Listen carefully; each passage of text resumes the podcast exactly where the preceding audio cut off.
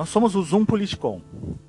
Já dissera Aristóteles, o nascido de Estagira, este em 384 a 322 a.C., ao menos que você seja um deus ou uma besta fera que isolada está, não será condicionado sempre em sociedade por dois movimentos que é muito importante dentro da nossa cosmopolita sociedade, que é ideológica e principalmente política. Isso porque é impossível uma sociedade estar livre desses dois conceitos, sendo estes fatores primordiais para uma vida onde nasce a política, principalmente aonde a gente menos espera ou menos percebe, de maneira indireta, que seria a oikos ou a sua própria casa ou seu próprio lar. Pois bem, é... a raiz dessa base política social se faz principalmente naquilo que nós chamamos de família. Lembra que agora já trouxeram a ideia de oikos, casa, que ao estar adentrado sobre é, trazemos a ideia de família. E alguns responsáveis do passado né, já traziam essa ideia no quesito também de propriedade privada, né? pensadores é, bastante significativos, importantes e pertinentes sobre a família. Friedrich Engels, eu posso dizer que seja um socialista marxista prussiano, posso dizer não, afirmo aqui com bastante veemência, que os filhos que herdam as posses e os bens vindouros dos pais que tiveram seus primórdios no antepassado da ideia do suíço Rousseau, né, um contratualista ali da Idade Moderna que trouxe de seu contrato social um livro a ideia da desigualdade. Ou seja, quando um ser em estado de natureza que vivera, na qual você não precisaria além daquilo para sua sobrevivência, decidiu demarcar um pedaço de terra e encontrar famílias suficientemente passíveis para aceitar a origem daquilo que tanto fortalece o campo da política e que te causa asco, né? que é a desigualdade. Eis aí que é o que te revolta, que te entristece e que alimenta uh, a política após tantos anos no quesito de desigualdade social e do poder forte do capitalismo que tanto oprime e que traz a vocês aqui essa indagação e por que, né, qual a razão é, da política em si, com tanta roubalheira e com tanto descaso, na qual vocês me ah, trouxeram agora na sala de aula.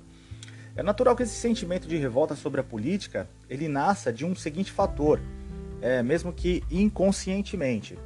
Uh, afinal, mesmo sem talento, alguns desses políticos que sequer, alguns ali têm estudos, ou muitos não têm nem estudos, nem conhecimento de uma base de ciência política, eles venham manter os seus privilégios sempre, né? Jamais descendo das nossas costas e usufruindo da sua falta de interesse, e exatamente aí é onde mora o perigo onde eu tenho que questionar com vocês aqui o porquê da sua, da sua indagação de maneira tão veemente e áspera, né? na percepção que sempre é exatamente a mesma teórica e conclusão de bandidagem, de corrupção, de falcatrua, de burocracia, de arrelia, de cismático, etc, etc. Agora, alunos, mesmo com todos esses adjetivos, saibam é, vocês que alguém os colocou lá. E vocês poderiam me dizer como esses larápios foram parar na posição que estão, com tanta é, influência para decidir o que sim ou que não sobre a sua vida, sendo que quase nada é de uma certa forma a, chega à sua vida de uma maneira muito positiva, foram simplesmente através dos seus e com sentimentos de fastio ou entejo, você tem como principal motriz a sucção, né? Aspiração para seus interesses mais sórdidos e futre. E como devemos agir? Essa é uma pergunta que assim se encontra muito a questão do que e para que a política, sendo que para ela nada referencia sobre a nossa vida, o que é um salvo engano.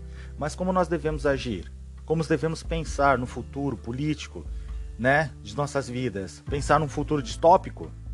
Seria isso? Um futuro distópico onde só sobrevive sempre o mais forte, né? Fazendo referência às leis de Darwin? Não.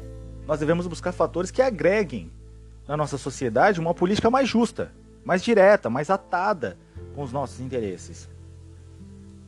Não? Não é verdade? E daí que parto com a ideia de que sim, a política também é importante, que tem seus apanágios que permitem que, mesmo com todos os, os avessos, sem ela, eu posso afirmar aqui com bastante veemência e com bastante exatidão que é impossível vivermos sem o conceito de política em uma sociedade de federação, justamente porque lá no começo da minha frase eu disse que nós não somos uma besta fera, ao menos que você seja um deus. Você não vive isolado, você vive sob uma sociedade. E essa sociedade tem o que? Regras. Essa sociedade tem o que? Leis. Percebem? Dá para imaginar esse mundo distópico sem, um índice, sem índices básicos para sua sobrevivência? Quais seriam esses índices básicos? Saúde, educação, trabalho, segurança, etc. Isto é política. Seu ranço é sobre a politicagem e é bastante compreensível. Quando nós cobramos e vemos resultados, gera uma alegria cívica imensa. Quando há uma cobrança e essa resposta vem da maneira como deveria vir, através principalmente do seu bolso e dos seus impostos, né?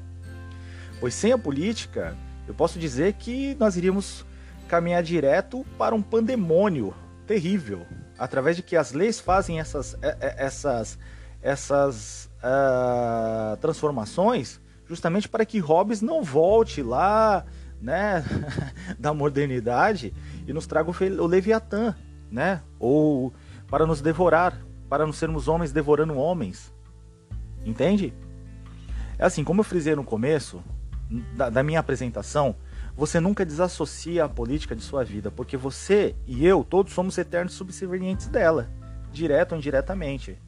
Para viver é impossível em uma sociedade execrá-la de nossas vidas. E nossas tendências são gregárias. Sim, elas são padronizadas vinda do grande império grego, a Roma e Idade Média seguindo até os nossos dias atuais. E essas heranças estão na construção do meio que vivemos. E o mais impressionante que ela só é natural, porque nós decidimos viver de modo racional e não isolados. Veja bem, você não está isolado. Nós estamos aqui dentro de uma sala de aula trabalhando a ideia de que nós não estamos isolados e racionalmente aceitamos a política porque nós precisamos da convivência entre outros, entre nós. Entendem? E o que, e o que queremos sanar, na verdade, são os problemas que sejam solúveis e que na modernidade os contratualistas nos dão exemplos de como agimos mediante um bem que seja benéfico sempre para todos. A política aqui, agora, sendo em sala de aula, ou nas alamedas, ou nas avenidas, ou nos rincones de nossa sociedade, é uma característica transversal da existência. Porque não suportamos seguir sem projetos as nossas vidas. E quando lhe faltam esses projetos, ou a impossibilidade de ter algo que possa permanecer uh, estável, intacto e de necessidade maior dentro do campo público, verás o quão impossível é abrir mão dela. Então a política, sim, é necessária, por mais que, nos, que nos por mais que nos causa asco, mas sem a política jamais poderíamos viver de maneira organizada.